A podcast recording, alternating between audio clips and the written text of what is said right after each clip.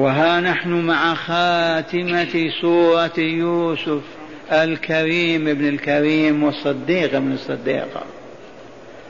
تلكم السورة التي حملت قصة من أعظم القصص، وحسبنا منها أن نلخص ما يلي. أولا معاشر الأبناء والإخوان ومعاشر المستمعات، الحسد صاحبه لا يسود. الحسد داء الأمم، ما كان في قلب إلا أحرقه. الحسد العين، وقد علمنا رسول الله صلى الله عليه وسلم كيف نعالج عين المعيان، لأن العين حق تدخل الرجل القبر والبعير القدر. يوسف الصديق ابن الصديق كان طفلا لم يبلغ 17 أو 18، ومعه إخوته 11 أخا، بعضهم أمهم واحدة وبعضهم مختلفة، لكن الأب واحد، ألا وهو يعقوب عليه السلام. يوسف عليه السلام أخوه بنيامين، أمهما واحدة. فيوسف رأى رؤيا عجبا وقصها عن والده يعقوب الرسول الكريم عليه السلام. ما هذه الرؤيا؟ بينها تعالى لنا في هذه الصورة، فقال إني رأيت 11 كوكبا والشمس والقمر رأيتهم لي ساجدين. رؤيا عجب. إني رأيت 11 كوكبا والشمس والقمر رأيت الجميع لي ساجدين على الأرض. فلما سمع يعقوب عليه السلام من ابنه كاد يدخل ابنه في قلبه، وقال له لا تقصص رؤياك على إخوتك فيكيد لك كيدا، إن الشيطان للإنسان عدو مبين. إن الشيطان كان للإنسان عدوا. إذن وأقبل يعقوب على يوسف وامتلأ قلبه بحبه، فشعر إخوته بأن الوالد قد أخذه يوسف، ما أصبح ينظر إليهم ولا يقبل عليهم ولا فقالوا كيف نتخلص من هذه المحنة؟ هيا نبعد يوسف عن أبيه وبعد ذلك يقبل علينا ويفرح بنا ونسر به ونسعد معه. ماذا نصنع؟ نرتكب هذا الإثم أحسن مما نبقى في إثم دائم. دي النظرية، نرتكب هذه الجريمة بإبعاد يوسف عن أبيه وبعد ذلك نقبل على أبينا ويقبل علينا، أما أن نبقى هكذا في هذا الكرب إلى متى؟ ونكون من بعده قوما صالحين. المهم ودبروها وكادوا، وطلبوا من أبيهم أن يرسل معهم أخاهم يوسف للبر للتنفه والتروح على النفس، الرماية والمسابقة كعادة أهل البلاد، يخرجون إلى البر لهذه الأغراض. فتخوف يعقوب وما فرح بهذا الطلب، ولكن راودوه ووافق وأرسل ولده يوسف معهم. فلما انقطعوا في الصحراء ألقوه في بئر، وقالوا أحسن من قتله. أحدهم من كبارهم الربيل قالوا لا، نلقيه في بئر أحسن من لا نقتله، واتفقوا على إلقائه في بئر في غيابة الجب في ظلمة البئر. وشاء الله عز وجل أن يلهمه بأنه ناجي، وسينبئهم في يوم الأيام بأعمالهم هذه. فما تألم ولا كرب ولا حزن، وبقي في البئر. فجاءت سيارة من القوافل بعثوا واردهم يأتيهم بالماء أدلى دلوه فأمسك يوسف بالدلو وخرج مع الدلو. فشاهده إخوته من بعد وجاءوا يجرون وقالوا لهم هذا عبد من عبيدنا مكر بنا وغشنا وهرب عنا وقع في هذا البئر نبيعه لكم بيعا. فباعوه بثمن زهد قليل، اشتروه بثمن بخس لا قيمة له. المهم أن يتخلصوا منه. قافل هذه في طريقها إلى مصر إذن، فأخذته القافلة ودخلوا به الديار المصرية وباعوه للعزيز وزير المال والاقتصاد في الحكومة المصرية.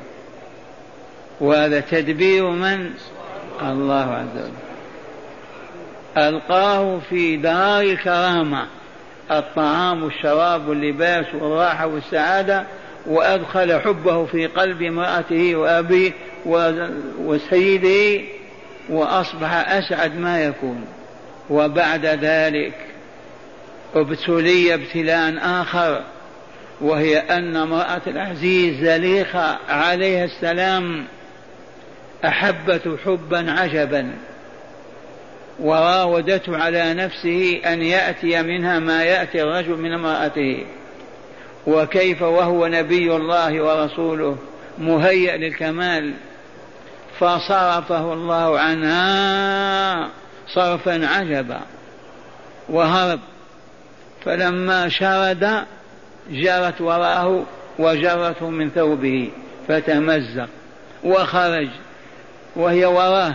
وجد عند الباب سيدها. ما جزاء من أراد بأهلك سوءا إلا أن يسجن أو عذاب أليم إن كيدهن عظيم. إذن وآية أخرى تتجلى، طفل صغير في يد أبيه أو أمه قال أنا أحكم بينكم. إذا كان قميصه مقطع من أمامه فهو الظالم، وإن كان مقطع من ورائه فهي الظالمة. لو أقبل عليها ومزقته من ثوبه هو المعتدي، لكن ثوب ممزق من وراء معناه أنه هرب وهي جرت وراءه ومزقته. إن كان قميصه قد من قبل فصدقت وهو من الكاذبين، وإن كان قميصه قد من دبر فكذبت وهو من الصادقين. وانكشفت الحقيقة للعزيز، فما كان منه إلا أن لامها وعتب عليها وتركها.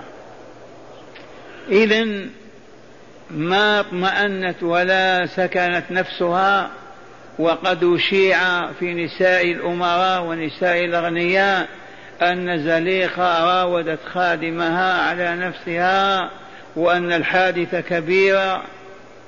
وأخذ النسوة أيضا يتآمرن، قالوا لا بد وأن نرى يوسف أيضا.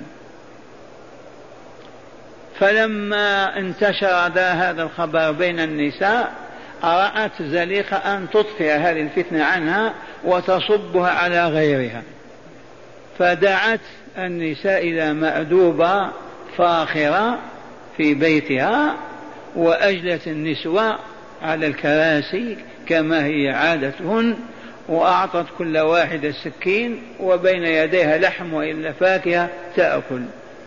وقالت ليوسف اخرج عليهن، فلما خرج كالقمر ما شعرن بما في أيديهن فقطعن أيديهن وهن ينظرن، بدأ تقطيع التفاحة قطعت يدها وهم ينظرون إليه.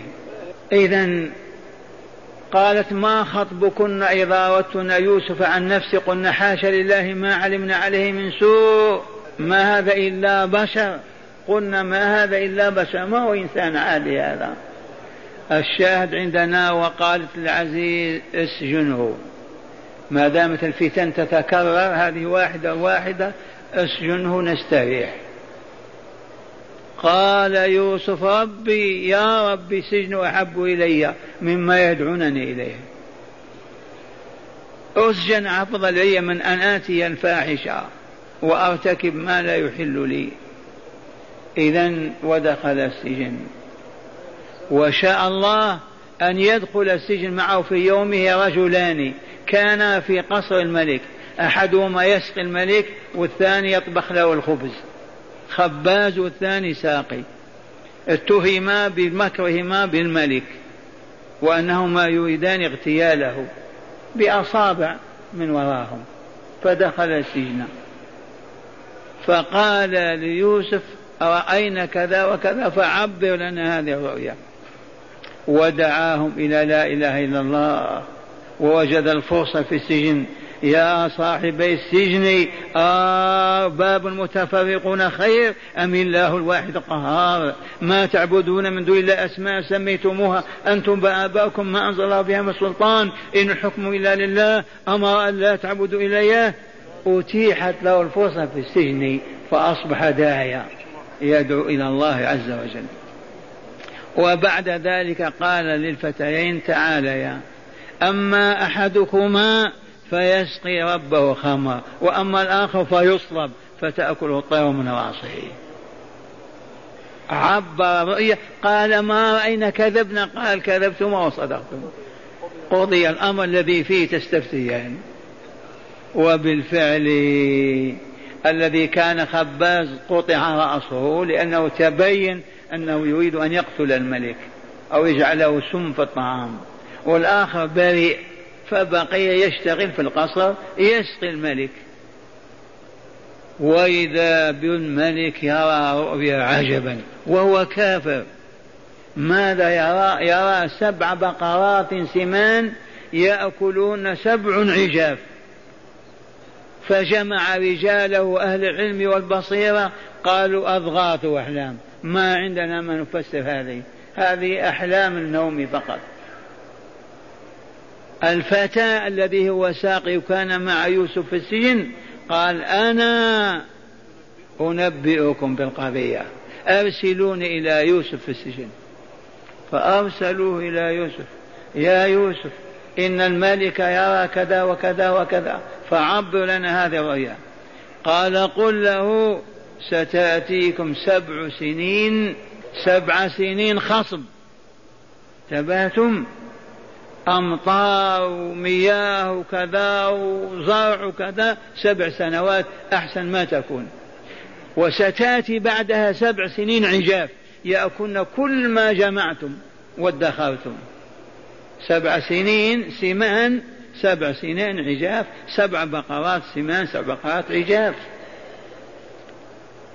وبالفعل وفرح الملك بهذا التعبير وقال ائتوني به. فجاءه الرسول إلى السجن، الملك يريدك، قال ما نمشي، ارجع إلى ربك أي سيدك وسأله ما بال النسوة اللاتي قطعن أيديهن إن ربي بكيدهن عليم. فأمر الملك بجمع النسوة كلهن اللائي قطعن أيديهن، وموت العزيز معهم، واجتمعنا وأخذنا يقصصنا. امرأة العزيز قالت الآن حصحص الحق، أنا راودته عن نفسه وإنه لمن الصادقين. فلما يوسف أبى أن يخرج من السجن، والرسول قال لو دعيت كما دعي يوسف لخرجته، والله العظيم 7 سنين وقال ما نخرج حتى يتبين الحق. إذن لما فعلت يا يوسف هذا؟ قال ذلك ليعلم أني لم أخنه بالغيب، أي لم أخن العزيز فما أتي بالغيب، وأن الله لا يهدي كيد الخائنين، وما أبرئ نفسي أيضا إن النفس لأمارة بالسوء إلا ما رحم ربي إن ربي غفور رحيم. وهنا تجلت حقيقة يوسف، وقال ملك ائتوني به ليكون هو وزير المال والاقتصاد، فعينه بدل العزيز وزير المال والاقتصاد، وقال إني حفيظ عليم، يعني أحسن تدبير المال وأحافظ عليه، فأصبح وزيرا. وتمضي الأيام وتنتهي 7 سنين السمان وتأتي العجاف ويجذب أهل الشام والفلسطين، وتأتي قافلتهم يطلبون البر والشعير من مصر. هذه القافلة على رأسهم إخوة يوسف، ما إن دخلوا حتى شاهدهم عرفهم. قال ألكم أخ غيركم؟ قالوا عندنا أخ، وهذا البعير جئنا به لنحمل له. قال ائتوني به المرة الثانية، فإن لم تأتوني به فلا كيل لكم عندي ولا تقربوني. قالوا سنراود عنه وباه وإنا لفاعلون. وبالفعل عادوا إلى أرض فلسطين وقصوا القسط على والدهم يعقوب عليه السلام، وقالوا لا بد وأن ترسل معنا أخانا حتى لا نحرم كيل بعير. والبلاد كما تشاهد الجذب والقحط. راودوه وقبل ووصاهم وقال لا تدخلوا من باب واحد وادخلوا من أبواب متفرقة، خشية أن يحسدوا. إذا دخلوا من باب واحد وكلهم إخوة 11 يسهل على الحاسد أن يحسده. ادخلوا مع أبواب متفرقة في المدينة. قال هذا فقط، والعلم لله عز وجل. ماذا قال؟ ولا أغني عنكم من الله شيئا، وإنما هي الأسباب فقط، نأخذ بالأسباب. وبالفعل جاءوا ببنيامين أخو يوسف شقيقه. ماذا هي فرحته؟ جاء الليل أعطى لكل 2 غرفة وفراشين، هم 11 وإلا لا، وخلف بنيامين. قال هذا مع من يكون؟ لا بأس يكون معي أنا، هو معي في فراش الليلة. فبات معه وقص عليه قصته من أول الأحداث إلى تلك الساعة، وقال اسمع أنا سوف أبقيك عندنا وندبر لبقائك تدبيرا حكيما. عندنا في بلاد فلسطين السارق يسترق، يباع عبدا، والحكم عندنا في مصر يغرم فقط ويضرب ويعذب. إذن سألقي بصواعنا أو بآلة الكيل عندنا في رحلك، ونبحث ونفتش إن وجدناها في رحلك ألقينا عليك القبض، أنت لا تتألم ولا تكرب. ودبرها بنفسه عليه السلام، وأخذ صواع الملك أي مكياله ووضعه في رحل أخيه بنيامين. ولما شدت القافلة غدا ماشية نادى منادى أذن مؤذن أيتها العير إنكم لسارقون، أيتها العير إنكم لسارقون. قالوا وأقبلوا عليهم ماذا تفقدون؟ قالوا نفقد صواع الملك، ولمن جاء به جائزة حمل بعير، وأنا ضامن وأنا به زعيم. قالوا وقد علمتم ما جئنا لنسرق ولنفسد في الأرض، كيف تتهمون بهذا وما كنا سارقين؟ قالوا هكذا التفتيش فضله. وأخذ يوسف ورجاله يفتشون الرحل بعد رحل، وأخروا رحل بنيامين الأخير واستخرجوا منه الصواع. ما جزاؤه إن كنتم كاذبين؟ قالوا جزاء من وجد في رحله فهو جزاء يؤخذ. هذا حكمنا، القانون عندنا السارق يسترق ويؤخذ. إذن قال أخذناه تدبير العزيز. كذلك كدنا ليوسف، ما كان ليأخذ أخاه في دين الملك إلا أن يشاء الله.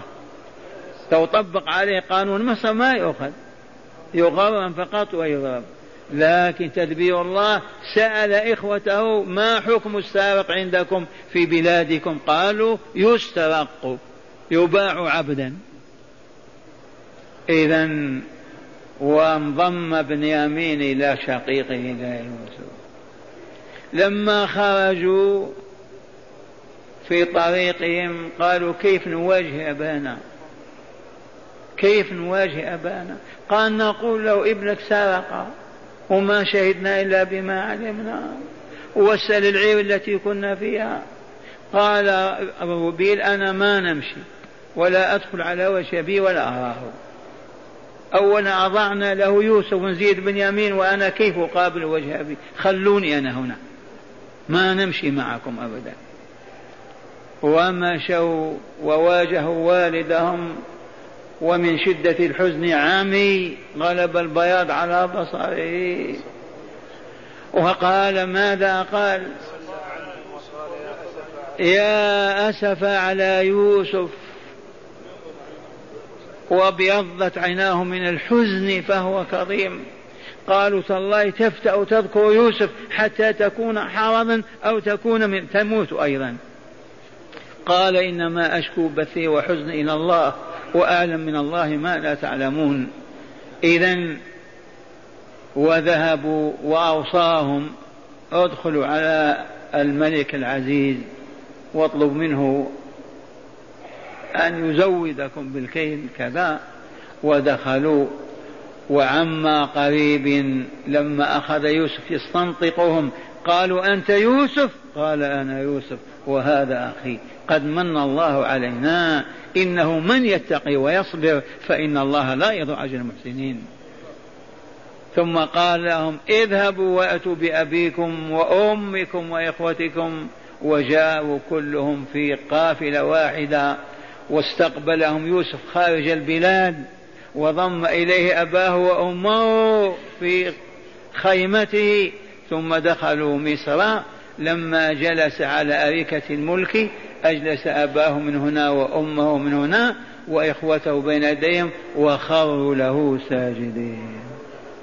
قال هذا تأويل رؤياي من قبل قد جعلها ربي حقا وقد أحسن بي إذ أخرجني من السجن وجاء بكم من البدو من بعد أن نزغ الشيطان بيني وبين إخوتي إن ربي لطيف لما يشاء إنه هو العليم الحكيم. ورفع يديه إلى الله ربي قد آتيتني من الملك وعلمتني من تأويل الأحاديث فاطر السماوات والأرض أنت وليي في الدنيا والآخرة توفني مسلما وألحقني بالصالحين. وانتهى القصص. والآن مع الآية الأخيرة نسمع تلاوتها مجودة مرتبة ثم نتدارسها إن شاء الله. آيتان. أعوذ بالله من الشيطان الرجيم. حتى إذا استيأس الرسل وظنوا أنهم قد كذبوا جاءهم نصرنا فنجي من نشاء ولا يرد بأسنا عن القوم المجرمين. لقد كان في قصصهم عبرة لأولي الألباب ما كان حديثا يفترى ولكن تصديق الذي بين يديه وتفصيل كل شيء وهدى ورحمة لقوم يؤمنون. معاشر المستمعين والمستمعات من المؤمنين والمؤمنات، أعيد إلى أذهانكم أن دعوة الرسل هي الدعوة إلى الإيمان بالله ربا لا رب غيره وإلها لا معبود بحق سواه، ثم الإيمان بالرسول الذي يرسله إليهم حتى يمشوا وراءه ويتبعوه فيكملوا ويسعدوا، ثم الإيمان بالوحي الذي يوحيه إلى رسوله والكتاب الذي ينزله عليه، ثم الإيمان بالبعث الآخر بالدار الآخرة دار المتقين الأبرار دار السلام. وكل الصور المكية تعالج هذه الحقيقة. الإيمان أولا بالله ربا وإلها ثانيا الإيمان برسوله وما جاء به، ثالثا الإيمان بالبعث الآخر بالحياة الثانية. وقد قلت لكم وكررت القول، ولا تنسوا أن الكافر الذي لا يؤمن بالله ميت، لا تجري عليه أحكام الحي، ميت. وأن الذي ينكر البعث الآخر ويكذب به شر الخلق، لا يوثق فيه ولا يؤمن على إبرة.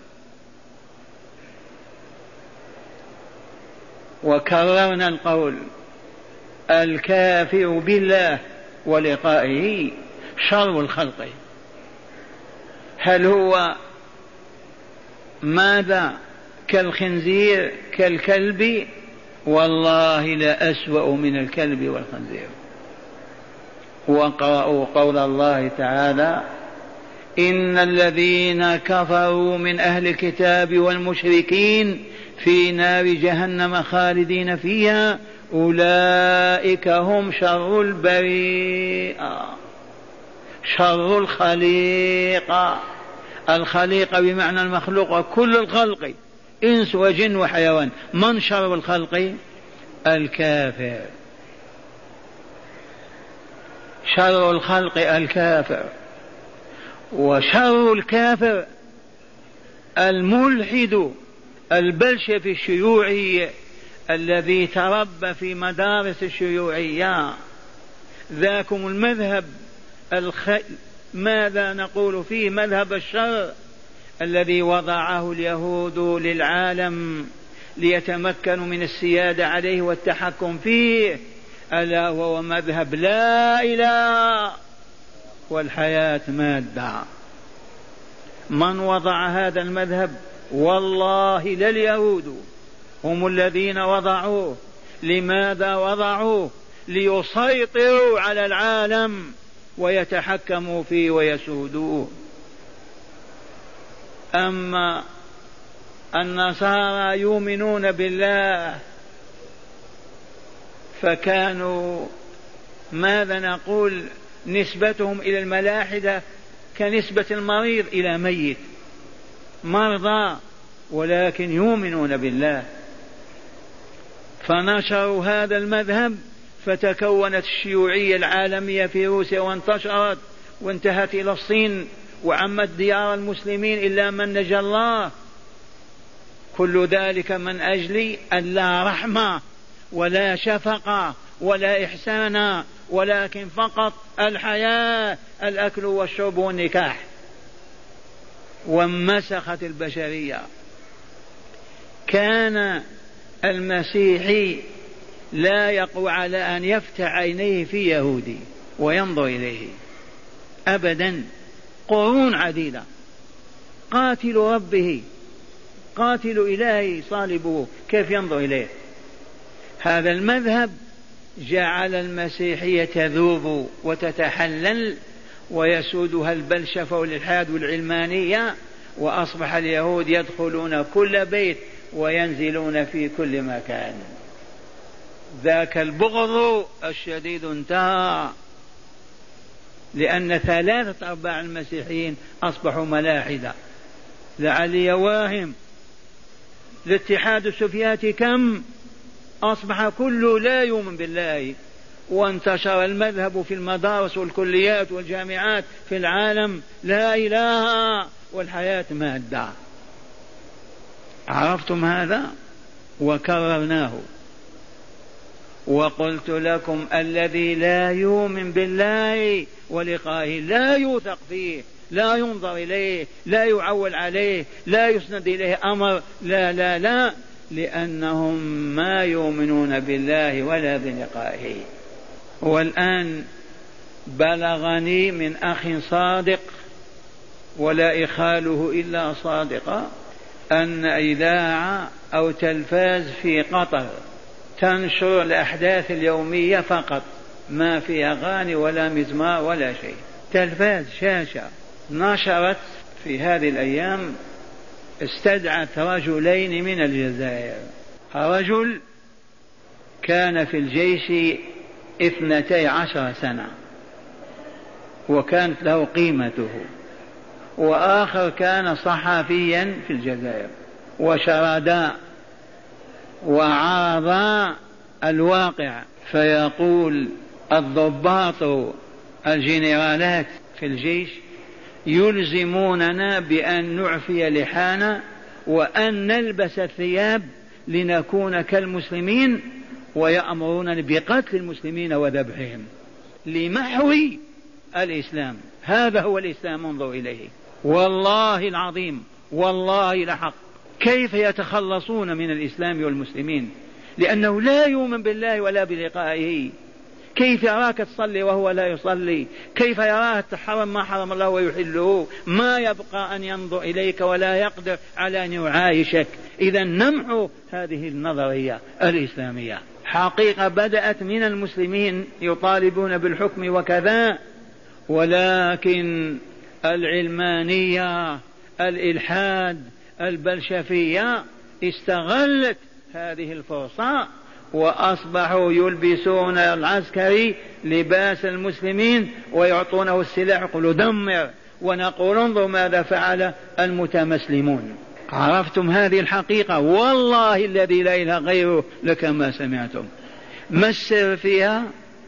الملاحدة ما يريدون أن يعيشوا مع مسلمين، ما تسعد حياتهم ولا تكمل، وهم كفر لا يؤمن بالله، ويعيش مع واحد يصلي ويصوم ويقول أنا مؤمن. كيف نتخلص منهم؟ أتيحت لهم الفرصة بهذه، فهم يصفون المسلمين وينسبون ذلك إلى الإسلام والمسلمين. والله تعالى أسأل أن ينتقم منهم نقمة الجبار، وأن يعين فيهم نقمة عجيبة، وستحل بهم طال الزمان وقصر. وها نحن مع الآية الكريمة، حتى إذا استيأس الرسل وظنوا أنهم قد كذبوا جاءهم نصرنا فنجي من نشاء ولا يرد بأسنا عن القوم المجرمين.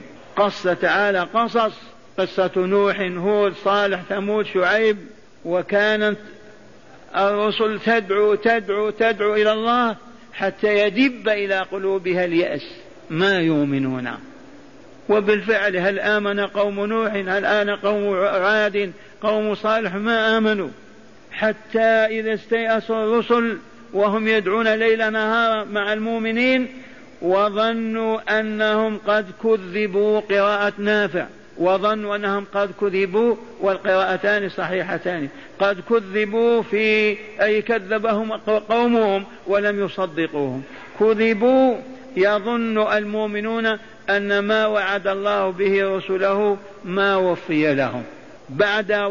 بعد أن وصلوا إلى هذا اليأس جاءتهم نصر الله، جاء نصر الله عز وجل.